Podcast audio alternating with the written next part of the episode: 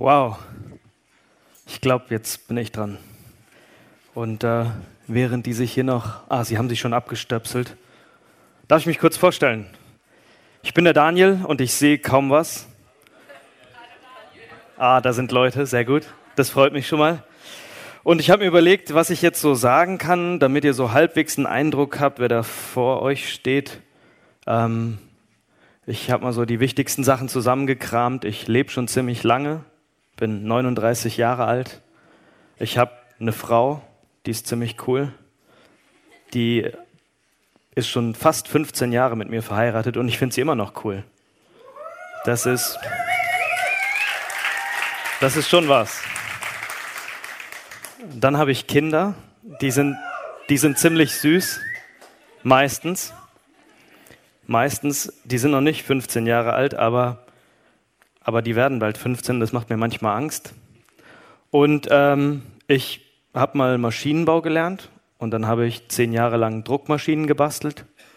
Und seit ungefähr dreieinhalb Jahren darf ich was machen, was mich noch mehr fasziniert als, als Maschinenbau. Und das ist, war schon ziemlich cool. Ich werde dafür bezahlt, dass ich von Jesus erzähle. Und das beeindruckt mich ziemlich, weil ähm, ich erzähle ziemlich gerne von Jesus, nur hat man mich bisher nicht dafür bezahlt und jetzt kriege ich noch Geld dafür. Das ist, also das, das finde ich ziemlich cool. Ich arbeite an der Klostermühle. Ich lebe in, manche kennen das. Ich äh, lebe in einem 400 Einwohner Ort und ich habe festgestellt, dadurch, dass wir jetzt in der Familie zu sechst sind, machen wir mehr als ein Prozent von Obernhof aus. Das heißt, wir können Wahlen, wir können Wahlen bestimmen. Also, also wir, wir, naja, ihr wisst schon. Aber meine Kinder können noch nicht so wählen, aber, aber irgendwann können die das und dann können wir den Bürgermeister stellen. Macht. Gut. Ähm, und dann bin ich Christ. Also das hilft, wenn man hier eingeladen werden will, dass man Christ ist, habe ich gehört. Und ähm, aber es hilft mir auch, zu leben. Und ich möchte gerne darüber mit euch reden. Und, und weil ich Christ bin, glaube ich tatsächlich, dass es Gott gibt. Und mit dem würde ich auch gerne reden. Und ich würde jetzt einfach mal beten. Ich weiß nicht, ob ihr das alle gewohnt seid, sonst müsst ihr es einfach ertragen jetzt. Ich bete. Gott, ich danke dir, dass du hier bist. Und ich danke dir, dass du nicht irgendwie nur meine Vorstellung bist oder an meine Vorstellung gebunden bist, sondern dass du einfach bist erstmal. Und ich danke dir, dass ich, ja, dass ich heute in deinem Namen hier reden darf und ich bete, dass du am Ende redest, dass du am Ende zu den Herzen redest und dass du überzeugst. Und ähm, ja, ich bete, dass das, was ich vorbereitet habe, dass das hilft, dass Leute dich besser verstehen und dir mehr vertrauen. Amen. Amen. Ähm, ich weiß nicht, was für einen Eindruck ihr jetzt habt, weil ich muss euch sagen, ich habe mir sagen lassen und stelle das auch in meinem Leben fest, die ersten Sekunden sind entscheidend. Die ersten Millisekunden, wo du jemandem begegnest, sind entscheidend. Ich weiß nicht, ob dir das klar ist. Ähm, und vielleicht ist der eine oder andere jetzt schon enttäuscht und sagt, oh, und jetzt müssen wir dem eine ganze Weile zuhören da vorne. Der erste Eindruck ist entscheidend tatsächlich. Wir fangen an vorzusortieren in unserem Kopf. So ist unser Hirn. Also da können wir erstmal nichts für. Das hat auch seine Gründe, das ist auch manchmal gut, dann können wir schon mal vorfiltern. Ist diese Information, die dieser Mensch mir jetzt geben wird, wichtig? Dann höre ich besser zu. Kann ich getrost ausblenden? Dann blende ich jetzt aus und so weiter. Also das, das macht schon Sinn, so ein bisschen was davon. Und wir tun das innerhalb von Millisekunden. Das kennt ihr vielleicht, dass jemand in den Raum läuft, ihr guckt den nur an und denkt gleich, was auch immer ihr denkt. Und äh, manchmal reicht es, dass jemand einen Satz sagt, einen Satz, und ihr habt ihn schon vorsortiert, womöglich aussortiert. Und ähm, ich glaube, so funktionieren wir einfach erstmal. Das müssen wir erstmal zur Kenntnis nehmen. Das erklärt auch manches, warum wir manchen Leuten gegenüber uns seltsam verhalten und anderen irgendwie offen gegenüber sind. Manches davon sind allerdings auch einfach Vorurteile.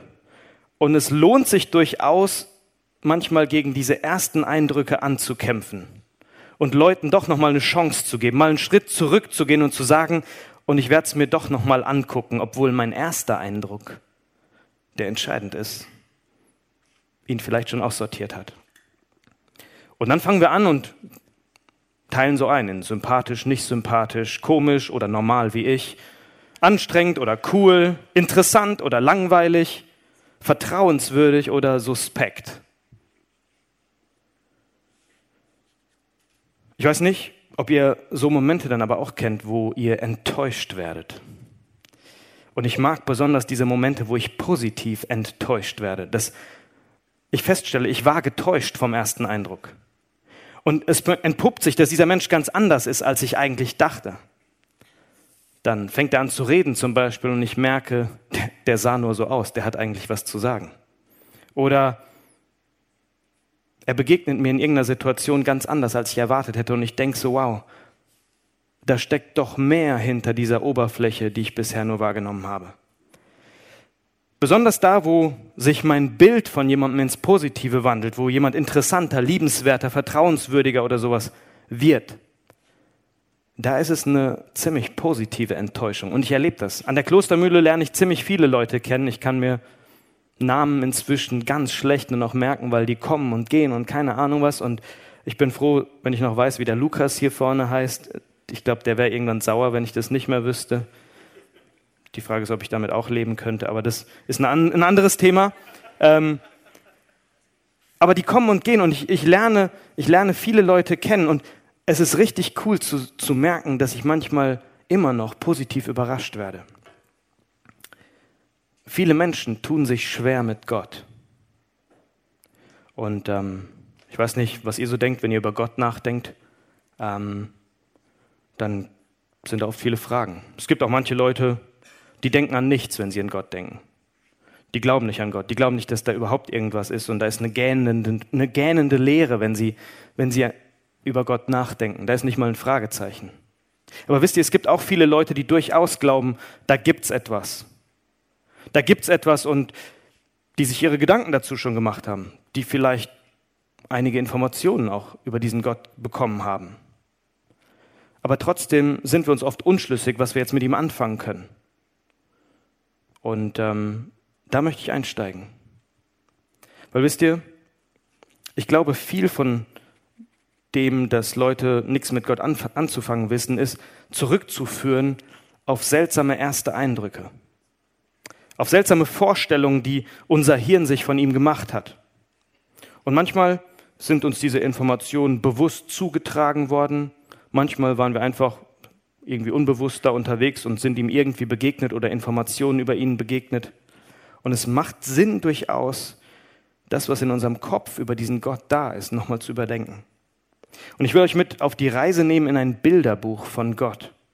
Das habe ich einfach mal so zusammengestellt, ist gewachsen. Das ein oder andere Bild, Leute, die an der Klostermühle waren, kennen vielleicht das ein oder andere Bild schon davon. Und ich will euch einladen, einfach mal parallel so eure Vorstellungen von Gott da zu reflektieren. Wenn ihr hier diese Bilder seht, manche von denen sind ziemlich abstrus und ihr sagt wahrscheinlich, was hat er da jetzt wieder gedacht, aber, aber ich lade euch ein, das einfach mal abzugleichen mit dem, wie ihr über Gott denkt. Und zu fragen, wo erkenne ich mich da wieder? Und wir steigen mal ganz einfach ein. Ich weiß nicht, ob ihr diese Frau hier kennt. Jetzt habe ich so ins Publikum vorhin mal geguckt und habe festgestellt, manche von euch stehen schon ihr ganzes Leben lang in einer gewissen Beziehung zu dieser Frau. Und jetzt wundert ihr euch vielleicht, ich höre öfters die Antwort, nee, nee, mit der, mit der bin ich in keinerlei Beziehung. Ähm, das stimmt leider nicht. Seit 16 Jahren und alle, die jetzt jünger sind als 16, dein ganzes Leben lang regiert dich diese Frau. Das ist ziemlich krass, finde ich. Diese Frau bestimmt irgendwie, schon auch mit so Bundestag und all diesen Sachen, die wir da oben haben, bestimmt über dein Leben. Also das Leben von Leuten in Deutschland. Jetzt kann man sagen, okay, aber das ist ziemlich weit weg, Daniel. Die entwirft irgendwelche Gesetze weit über unseren Köpfen, die wohnt da irgendwo in Berlin und macht da ihr Ding. Und ehrlich gesagt, das hat wenig mit meinem Alltag zu tun. Und wenn ich dich fragen würde, wie stellst du dich denn gut mit Frau Merkel? Dann fallen dir vielleicht schon ein paar Sachen ein. Dir fällt wahrscheinlich ein, ich sollte dann vielleicht irgendwann, wenn ich verdiene, zumindest Steuern zahlen. Das braucht die, um ihr Ding zu machen. Ich sollte mich vielleicht auch halbwegs an die Gesetze halten, also zumindest an die wichtigen. Ähm, weil sonst irgendwann lerne ich sie vielleicht doch kennen, wenn ich so ganz grob daneben haue. Vielleicht könnte ich auch auf die Wahlkampfveranstaltung von ihrer Partei gehen, um mich gut zu stellen mit ihr. So immer mal wieder, gerade so vor Wahlen, dann gibt es da so Stände und dann werden da Luftballons verteilt und Kulis und sowas. Und vielleicht wäre es cool, da mal aufzutauchen, einfach Hallo zu sagen. Ja, viel mehr fällt mir nicht ein. Müsst ihr, so denken viele Leute über Gott. Dann sagen sie, ja, Gott schon irgendwie, aber der ist ja ganz weit weg und der entwirft so die großen Gesetze und regelt irgendwie die Bahnen des Universums und keine Ahnung was, aber mit meinem Alltag hat es wenig zu tun. Und dann frage ich dich, wie könntest du dich gut stellen mit diesem Gott? Und dann fallen dir vielleicht auch Sachen ein, ich könnte Steuern zahlen. Das ist dann die Kirchensteuer.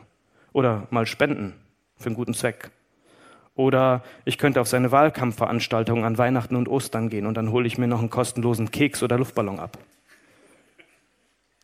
Und ich sollte mich vielleicht grob an die Gesetze halten. Nicht, dass ich ihn noch persönlich kennenlernen muss. Und wisst ihr, dass Gott irgendwie regiert und König ist und sowas, das ist durchaus ein Bild, was wir auch in der Bibel finden. Aber wenn es dabei bleibt, ist das zu wenig. Wenn es unpersönlich und weit weg bleibt und du einfach nur irgendwelche Dinge tust, die du vielleicht denkst, das könnte ihm gefallen und dann ist alles gut, das ist zu wenig, wenn du bei diesem Bild stehen bleibst und ich hinterfrage deine Vorstellung von Gott, wenn das dein Bild von ihm ist.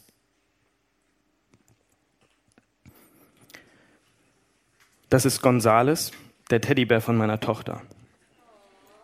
Den habe ich rausgesucht zu ihrer Geburt. Ich bin da ziemlich stolz drauf, weil ich finde den ziemlich cool. Und der ist richtig weich. Und der ist saugfähig. Und, ähm, und er ist ziemlich persönlich. Also meine Tochter hängt an dem. Und wisst ihr, viele Menschen denken so über Gott.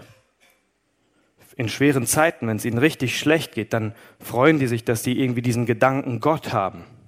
Und dann trösten sie sich an diesem Gedanken und es ist weich und flauschig und man fühlt sich hinterher besser. Aber die Sache ist, eigentlich erwartet keiner, dass dieser Teddybär irgendwas kann. Eigentlich glauben wir nur an diesen psychologischen Effekt von einem Teddybär der kann nicht eingreifen. Der hört auch nicht mal zu, wenn du redest. Du kannst trotzdem viel zu ihm sagen, aber der hört nicht zu. Und er kann weder eingreifen noch reagieren. Der ist einfach nur weich und saugfähig und saugt deine Tränen auf. Und so gehen viele Menschen mit Gott um. In schweren Zeiten beten selbst die, die Leute, die mit Gott nichts am Hut haben und rufen ihn an irgendwie. Und irgendwie fühlen die sich danach vielleicht sogar besser. Aber eigentlich erwarten sie nichts von diesem Gott. Eigentlich erwarten sie nicht, dass der reagiert. Eigentlich erwarten sie nicht mal, dass er hört, ehrlich gesagt. Aber es irgendwie ist, tut uns gut. Und deswegen machen wir weiter damit. Aber das Ding ist tot.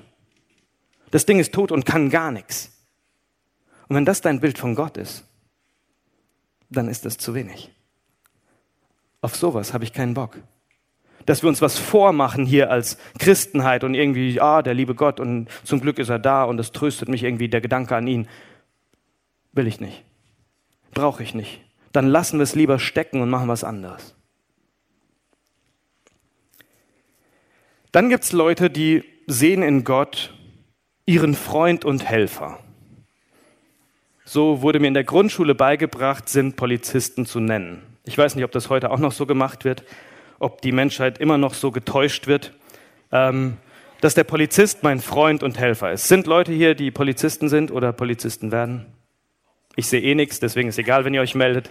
Ist mir auch egal. Ähm, aber so wurde mir das erklärt. Der Polizist ist mein Freund und Helfer. Aber je älter man wird und spätestens wenn man den Führerschein hat, merkt man auf einmal, ist nicht nur Freund und Helfer. Also eigentlich ziemlich wenig Freund und ziemlich wenig Helfer, sondern hauptsächlich macht er mich nervös. Das beobachtet man schön bei Autofahrern, wenn so ein Polizeiwagen auf einmal hinter ihnen ist oder neben ihnen ist, dann freuen sich alle, oder? Dann jubeln wir und winken unserem Freund und Helfer zu und sagen, juhu, endlich einen Helfer auf der Autobahn oder an der Straße. Der, also das, wie cool, dass der da ist, Mensch, mein Freund. Nicht so ganz. Die meisten fangen an zu gucken und überlegen, habe ich den Blinker richtig gesetzt? Bin ich zu schnell? Bin ich zu langsam? Gucke ich blöd? Sehe ich kriminell aus? Ich sollte mich mal wieder rasieren und so weiter. Und wisst ihr, ganz viele Menschen denken so über Gott. Der Gedanke, dass es einen Gott gibt, macht uns nervös, weil wir denken, dass Gott einfach nur wie die Polizei auch für meine Fehler da ist. Wenn wir alle gut leben würden, wenn wir alle keine Fehler machen würden, bräuchten wir keine Polizisten. Ist euch das mal aufgefallen? Die sind nur dafür da, dafür zu sorgen, dass wir das Gesetz einhalten und dass wir irgendwie darauf hingewiesen werden, freundlich oder unfreundlich, dass wir das Gesetz gebrochen haben, wenn wir es gebrochen haben und dann irgendwelche Maßnahmen ergreifen, dass wir es nicht wieder tun. Und so denken viele Leute über Gott. Die denken, der hat einen Riesenkatalog an Gesetzen und wenn ich irgendwo daneben dappe, steht der mit dem Lineal daneben und wartet nur darauf, mir eins überzuziehen. Es stimmt schon, dass Gott auch für unsere Fehler da ist. Und es stimmt schon, dass er uns auch beibringen will, ein gutes Leben zu leben und eben nicht auf Abwägen unterwegs zu sein. Das schon. Aber wenn das dein Bild ist von Gott, dann ist das zu wenig. Das reicht nicht. Dann wirst du dein Leben lang nervös vor ihm unterwegs sein und in Angst und Schrecken hoffen, dass du zumindest keine groben Fehler machst. Viele, viele Christen leben so ein bisschen und sie sind dann glücklich, wenn sie den Gedanken an Gott ausblenden können dann sind sie am glücklichsten. Und das ist seltsam. Also, wenn wir so unterwegs sind, dann ist das kein gesunder Glaube. Ja, dann habe ich euch noch was mitgebracht. Ups, Entschuldigung.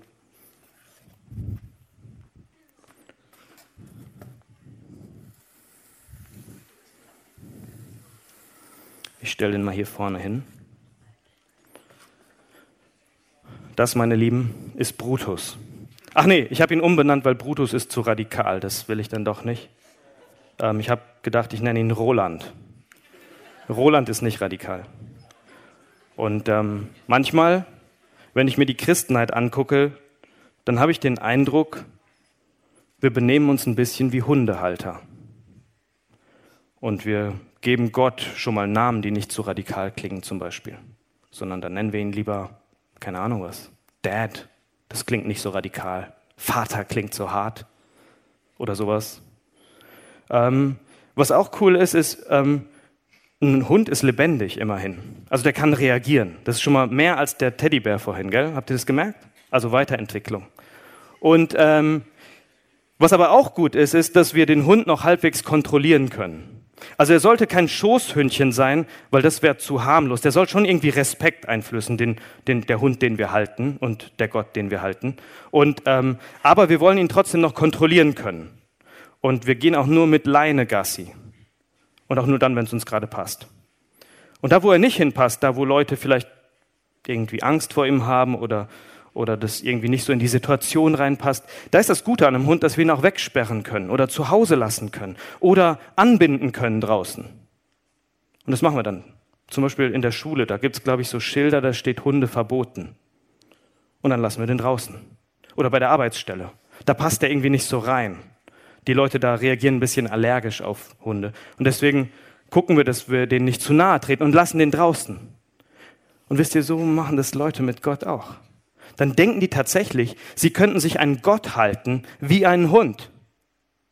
Und den binden wir dann fest, wenn wir gerade denken, das ist gerade Sache. Wir sind peinlichst darauf bedacht, dass er niemandem ans Bein pisst, deswegen läuft unser Gott auch immer bei Fuß. Und dann ziehen wir ihn an der Leine dahin, wo wir ihn haben wollen.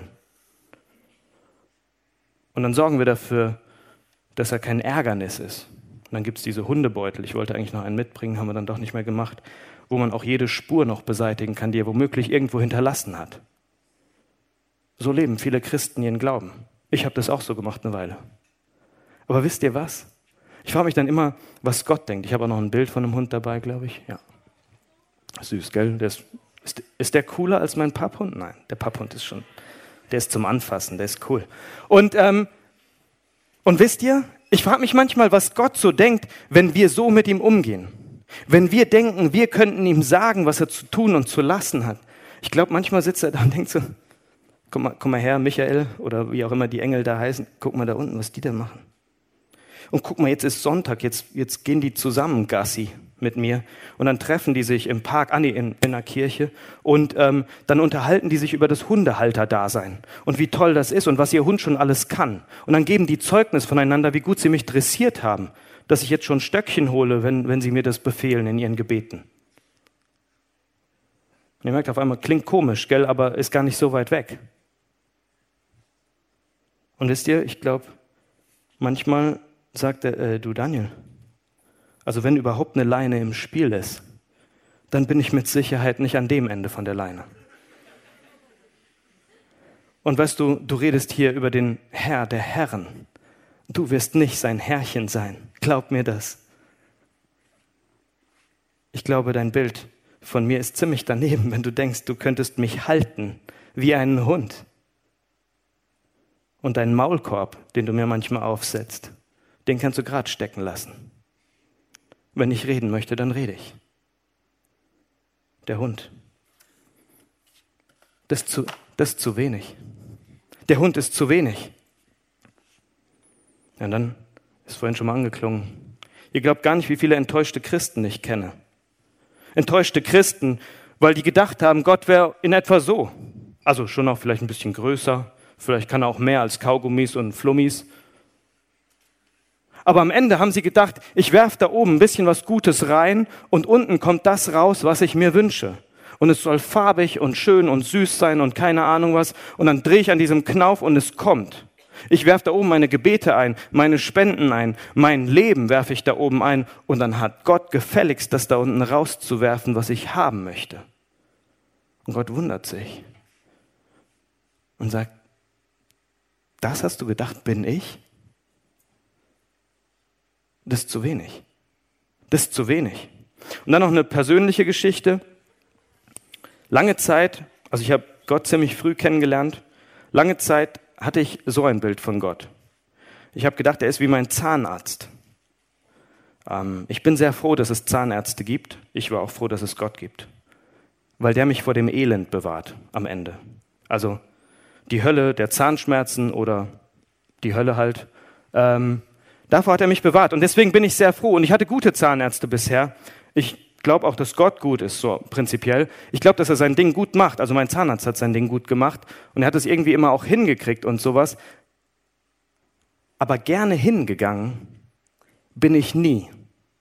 Also nicht mal, wenn ich wusste, es ist nur eine Vorsorgeuntersuchung. Allein wenn er da schon mit seinem komischen Ding da kam, diese Spitze, wo er dann da rumkratzt in den, in den Dingen, das war mir schon, das reicht dann schon. Da will ich nicht hin. Und wenn er dann ankommt mit seinem Sauger und allein diese Geräusche von einem Bohrer, das reicht mir schon. Und so ging es mir mit Gott. Ich habe schon gedacht, ist gut, dass es ihn gibt. Und ja, und ich weiß, und am Ende, ich will auch in den Himmel und nicht in die Hölle. Und deswegen gut, dass es ihn gibt. Aber irgendwie war er ein notwendiges Übel nur, mehr nicht. Ich bin da hingegangen, weil ich gewusst habe, ah muss halt.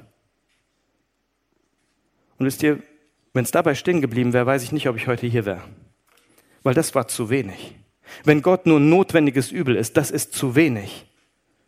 Wir müssen anfangen zu kapieren seine Dimension von dem allen. Und das Gute ist, dass Gott in das alles nicht reinschweigt. Dass er sich das nicht anguckt und denkt, hoffentlich kapiert das irgendwann noch einfach so, sondern dass er sich meldet, dass er sich offenbart, dass er in meine komischen Vorstellungen von ihm sich selber vorstellt. Und wisst ihr, deswegen lese ich Bibel. Ich lese die nicht, weil ich muss, sondern weil ich glaube, dass Gott sich da drinnen mir vorstellt, für mein Leben vorstellt. Und er meldet sich und sagt, Daniel, du, ich glaube, du hast es noch nicht so ganz kapiert. Und ich glaube, wir müssen an das ein oder andere Bild, was dein Hirn sich von mir gemacht hat, nochmal ran. Und wir müssen nochmal gucken, wie ich wirklich bin. Und dann fängt er an zu erklären. Und Gott benutzt ganz viele Bilder in der Bibel, ganz viele verschiedene Bilder auch, um verschiedene Aspekte von sich klarzumachen. Und er bringt, glaube ich, auch unterschiedliche Bilder, je nachdem, in welcher Situation wir gerade sind, in welcher Vorstellung wir gerade verhangen sind und festhängen und deshalb nicht weiterkommen. Und bei mir war das in den letzten Jahren dieses Bild. Und vielleicht ist es nicht das, was dich gerade erreicht, aber bei mir war es das in den letzten Jahren.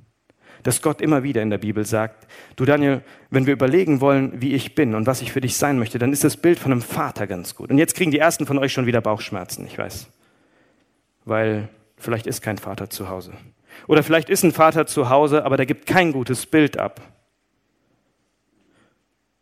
Ich glaube, dass wir trotzdem wissen, wie ein guter Vater hätte sein sollen. Wie ein guter Vater eigentlich ist. Ich baue da auf eure Vorstellungskraft, wenn ihr nichts Konkretes vor Augen habt, was dazu dient. Und dann lesen wir so Verse wie diesen. Denn alle, die vom Geist Gottes bestimmt werden, sind Kinder Gottes. Deshalb verhaltet euch nicht wie ängstliche Sklaven. Wenn das dein Bild ist, dass ich hier ängstliche Sklaven halten will, ist das zu wenig. Wir sind auch Kinder Gottes geworden und dürfen ihn aber Vater rufen. Gott sagt, du darfst mich Papa nennen. So weit ist es. Ich will dein Vater sein. Und dann fällt mir mein Papa ein. Das ist er tatsächlich, also leibhaftig, mein Papa, Janis Perialis. Ich hatte das große Glück, einen wunderbaren Vater zu haben. Das hat nicht jeder. Ich weiß nicht, warum ich das Vorrecht hatte, ihn zu haben. Das fällt mir auf, je länger, je älter ich werde. Dann überlege ich, wie mein Vater war und ich finde ihn ziemlich cool. Mein Vater, fangen wir bei den einfachen Sachen an, hat mich versorgt. Das war für mich früher selbstverständlich, aber ich stelle fest, es ist nicht selbstverständlich. Es war immer genug da zum Leben. Und wenn mir was gefehlt hat und es sinnvoll war, dass ich das habe, dann hat sich mein Vater darum gekümmert, dass ich das bekomme. Selbst heute, wenn ich ihn anrufen würde und sage, Papa, ich habe gerade meine Predigt verschlammt und ich weiß nicht, und äh, ich, vielleicht würde er sogar hierher kommen. Mein Vater hat mich geliebt. Ich hatte nie den Eindruck, dass ich mir meinen Platz in seinem Haus verdienen müsste oder erarbeiten müsste. Ich glaube sogar, er war froh, dass ich da war. Zumindest hat er mir das vermittelt. Selbst dann, wenn ich mich nicht benommen habe, in den schwierigsten Zeiten, die wir miteinander hatten, hatte ich nicht den Eindruck, dass er in Frage stellt, ob es gut ist, dass ich da bin. Ich glaube, er hat mich tatsächlich einfach geliebt. Mein Vater hat gerne Zeit mit mir verbracht. Das war krass, weil der war eigentlich ein ziemlich beschäftigter Mensch. Der hat im Krankenhaus gearbeitet, der ist Chirurg und er war auch oft weg. Aber wenn er da war, hat er hat er bewusst Zeit mit mir gesucht. Ich musste morgens immer zum Frühstück erscheinen. Ich bin jetzt nicht so ein Morgenmensch, die, die mich kennen, die wissen das. Deswegen ist gut, dass hier der Gottesdienst auch abends ist. Und, ähm, und mein Papa hat darauf bestanden, dass wir wenigstens kurz erscheinen. Sein Frühstück wäre viel, viel ruhiger gewesen und viel besser gelaunt gewesen, wenn wir nicht da gewesen wären. Aber er wollte uns sehen. Und er wollte mit mir Basketball spielen. Und er hat mich reingenommen in die Dinge, die er cool fand. Er hat mit mir Waschmaschinen repariert, dabei hätte er die alleine viel schneller reparieren können. Und dann hat er mich reingenommen in die Dinge, die ihn begeistern. Beim Essen hat er erzählt, wie man neue Nasen baut. Ich weiß das heute noch. Man schneidet hier einen Lappen aus. Wichtig ist, dass die Ader da noch drin ist, die hier oben verläuft. Dann macht man ein Kleeblatt oben drauf, dann nimmt man Knorpel und ein paar Plastikstücke und baut das Grundgerüst und dann legt man diesen Lappen da runter und faltet den so um und dann lässt man diesen Lappen oben angebunden, damit es sauber anwächst. Und wenn das angewachsen ist, dann schneidet man oben wieder ab, damit die Stirn nicht so blöd aussieht. Und dann ist es von selber durchblutet, so von den Nebendingern. Und dann hat der Mensch eine neue Nase. Also das wäre jetzt die einfache Version. Warum weiß ich das? Weil mein Papa mich reingenommen hat in die Dinge, die ihn begeistern. Und dann am Ende, als ich fertig war mit der Schule, hat er gesagt, Daniel, jetzt kommst du noch einmal mit in den OP. Ist mir egal, was du später machen möchtest, aber nicht, dass du 20 Jahre später kommst und sagst, hätte ich gewusst, wie cool das ist zu operieren, wäre ich auch Chirurg geworden. Deswegen guckst du dir das jetzt bitte an. Und dann hat er mir das gezeigt. Und ich bin immerhin nicht umgefallen. Da war ich stolz drauf. Und wisst ihr, mein Vater hat mir viel beigebracht. Ich bin wahrscheinlich Maschinenbauer geworden, weil der mit mir Radios und Waschmaschinen und keine Ahnung, was Autos repariert hat. So war mein Vater. Und mir fallen viele Geschichten ein, die er mir erzählt hat. Meinen Glauben hat er geprägt, weil er von seinem Glauben erzählt hat. Wisst ihr was? Ich glaube, mein Vater liebt mich zutiefst. Und das fühlt sich ziemlich gut an. Und dann denke ich über meinen kleinen Sohn nach. Das ist der Simon. Keine Sorge, der läuft im Sommer nicht so rum. Das Bild ist älter. Und dann denke ich drüber nach, was ich für diesen kleinen Mann empfinde. Und gleichzeitig, wie er sich daneben benehmen kann und wie er seine Schwestern manchmal quält mit der Gabel und wie er ihnen die Türme umwirft und alle diese Sachen und wie ich ihn trotzdem liebe und wie er trotzig ist und mich von seinem Geburtstag auslädt, weil ich ihm wieder verboten habe, sein Siko-Auto in der Gegend rumzuwerfen. Und wie ich ihn trotzdem liebe und was für Hoffnungen ich für ihn habe und wie sehr ich ihm wünsche, dass er ein gutes Leben leben kann.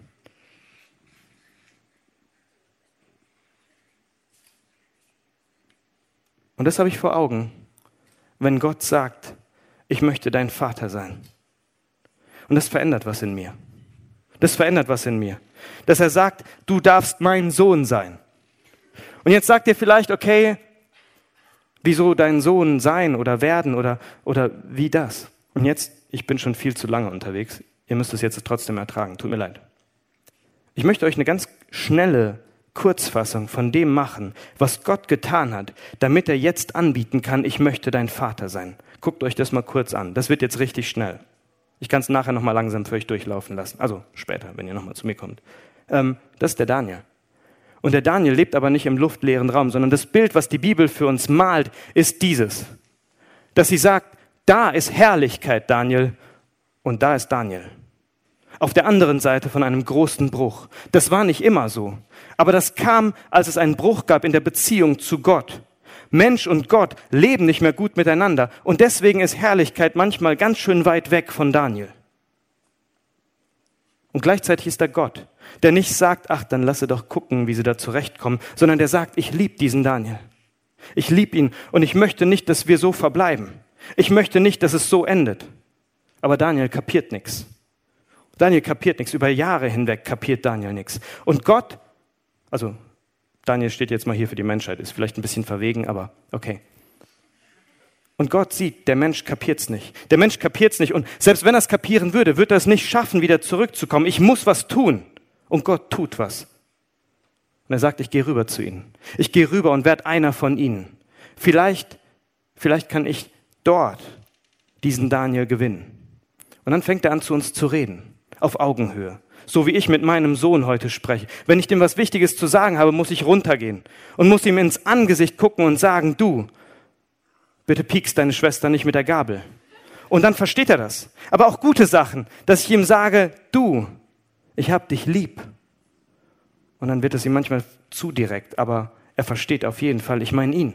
Und so war das mit Gott. Gott kommt runter aus seiner Herrlichkeit, guckt uns in die Augen und sagt uns, was Sache ist und wie sehr er uns liebt. Und er fordert uns auf, kommt zurück. Und dann stirbt er. Und die Hoffnung, glaube ich, von vielen Menschen, die damals so angefangen haben, Hoffnung zu schöpfen, die stirbt mit ihm. Und dann lesen wir aber, dass an diesem Kreuz Jesus was Wunderbares tut, was den Weg ebnet, dass Menschen zurückfinden können zu Gott. Er sagt, ich sterbe ohne eigenes Zeug, was den Tod verdient hat. Ich sterbe ohne Dinge, die zwischen mir und Gott stehen. Deswegen ist auf meinem Rücken an diesem Kreuz Platz, dass all das, was dich von Gott trennt, du auf mir aufladen kannst. Und er trägt das für uns in den Tod. Und am dritten Tag steht er auf und sitzt wieder zur Rechten Gottes. Aber das, was er da getan hat, hat Folgendes getan. Es hat den Bruch gekittet. Es hat eine Brücke über den Bruch gemacht. Und jetzt kann jeder Mensch, der sich wieder ausstreckt nach Gott, der das versteht, wie sehr Gott sich wünscht, dass wir wieder in Ordnung kommen mit ihm, kann über diesen, diese Brücke gehen. Und der Bruch trennt ihn nicht mehr. Und er kann wieder Sohn werden. Er kann, sie kann wieder Tochter werden. Es hat ihn seinen Sohn gekostet, damit ich Sohn werden kann. Und das stelle ich mir vor, und das ist der Hintergrund. Und dann lese ich so Sätze wie diesen. So erkenne in deinem Herzen, dass der Herr dein Gott dich erzieht, wie ein Mann seinen Sohn erzieht. Erziehung ist kein Wort, mit dem man mich hinterm Ofen vorlocken kann. Aber wenn ich weiß, welchen Weg Gott gegangen ist, um mich zu finden, wenn er weiß, was er getan hat, wenn ich weiß, was er getan hat, damit ich überhaupt dieses Angebot wieder haben kann, sein Sohn zu werden, dann lasse ich mir diesen Satz gefallen. Weil dann ahne ich, wie gut er es mit mir meint. Dann ahne ich, dass er vielleicht so denkt, wie ich über meinen kleinen Simon denke. Und natürlich muss der erzogen werden, natürlich muss ich erzogen werden. Ich will doch sein Leben lernen. Und dann bin ich bereit dazu. Dann sage ich Gott, wenn du so bist, dann erzieh mich. Dann will ich das. Ihr Eltern, wenn euch eure Kinder um ein Stück Brot bitten, gebt ihr ihnen dann stattdessen einen Stein? Oder wenn sie euch um einen Fisch bitten, gebt ihr ihnen eine Schlange? Natürlich nicht. Wenn ihr, die ihr Sünder seid, wisst, wie man seinen Kindern Gutes tut, wie viel mehr wird euer Vater im Himmel denen, die ihn darum bitten, Gutes tun? Und dann denke ich an meinen Vater und wie er gut über mich gedacht hat. Und wie er mir manchmal auch Sachen vorenthalten hat, aber nur, weil er gut über mich gedacht hat. Und wie er mir das gegeben hat, was ich, ich brauche, weil er gut über mich denkt.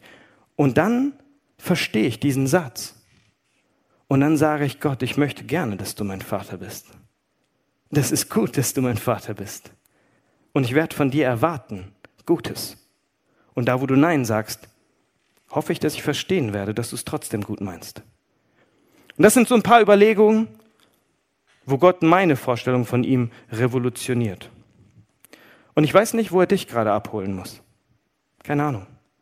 Vielleicht spricht dich dieses Bild auch an. Vielleicht sagst du, nee, ist gerade nicht meine Baustelle. Vielleicht muss Gott bei dir mit einem anderen Bild anfangen und das korrigieren, das in eine neue Perspektive stecken. Ich weiß es nicht. Aber weißt du was? Ich glaube, am Ende muss Gott sich dir offenbaren, dich, sich vorstellen, wie er ist, damit du nicht hängen bleibst in irgendeinem komischen Bild von ihm. Da sind wir jetzt. Und ich bin am Ende. Und wisst ihr, ich glaube, wir hören in unserem Leben ziemlich viel. Wenn es euch so geht wie mir, habe ich in meinem Leben ziemlich viel auch über Gott gehört. Aber die große Frage ist, was werden wir daraus machen? Wir könnten jetzt einfach übergehen in irgendeine schöne nächste Geschichte, die hier für den Gottesdienst geplant ist. Und alles würde wieder verpuffen. Vielleicht auch so ein paar Sachen, die jetzt angeregt wurden, hier durch die Bilder, die wir angeguckt haben. Und ich weiß nicht, ob Gott heute in deinem Herzen irgendwas angeregt hat. Ich hoffe es. Und wenn das so ist, dass Gott irgendwas angeregt hat in deinem Herzen, dann denke ich, solltest du reagieren. Du solltest irgendwie reagieren. Und ich könnte mir vorstellen, dass manche von euch sagen, will ich aber nicht. Das ist auch eine Reaktion. Dann ist gut, das aber mal klar zu formulieren für sich selber, dass man einfach sagt, ich lehne alles ab. Das ist eine Haltung, die hat mein Simon auch manchmal, die kann man haben. Aber ich habe euch drei Varianten von einer Reaktion anzubieten heute, die ich euch wünsche, je nachdem, wo du gerade stehst. Die erste Reaktion ist, dass dich das, was wir heute besprochen haben, vielleicht wenigstens neugierig gemacht hat auf diesen Gott. Dass es vielleicht ein paar von deinen Vorurteilen angesprochen hat und du denkst, vielleicht ist er ja doch interessanter, als ich dachte. Vielleicht wird es sich lohnen, da mal genauer hinzugucken dann wünsche ich dir, dass du dich auf den Weg machst, Gott besser kennenzulernen. Du solltest ihn kennenlernen, bevor du irgendwie dich auf ihn einlässt, weil es macht kein Mensch, jemandem zu vertrauen, den er nicht kennt. Die zweite Reaktion ist, dass du vielleicht genau weißt, ich glaube schon, dass er da ist. Und ich brauche eigentlich nicht mehr irgendwie hinzugucken. Ich weiß, dass er da ist. Und ich weiß, dass ich eigentlich so weit bin, mein Leben in seine Hand zu geben, sein Leben anzunehmen für mich. Vielleicht ist heute Abend der Moment, wo du einsteigen solltest in das Leben mit ihm. Und die dritte Reaktion ist für die von euch, die vielleicht das irgendwann schon mal klar gemacht haben, die vielleicht sich eigentlich sogar Christen nennen, die sagen, eigentlich ist er schon mein Vater, eigentlich ist das schon alles geklärt. Aber in letzter Zeit habe ich mein Glück doch wieder angefangen, woanders zu suchen, außerhalb von ihm. Ich habe mich an Dingen vergriffen, von denen ich weiß, dass Gott es nicht gut findet. Ich habe mein Leben an ihm vorbeigelebt. Und heute Abend ist der Zeitpunkt, wo du zurückkommen solltest, wo du ihm wieder dein Vertrauen schenken solltest, wo du wieder dein volles Ja zu ihm finden solltest. Dann lade ich dich ein, das heute zu tun, zurückzufinden zu ihm. Das sind vier, drei Angebote einer Reaktion für dich heute.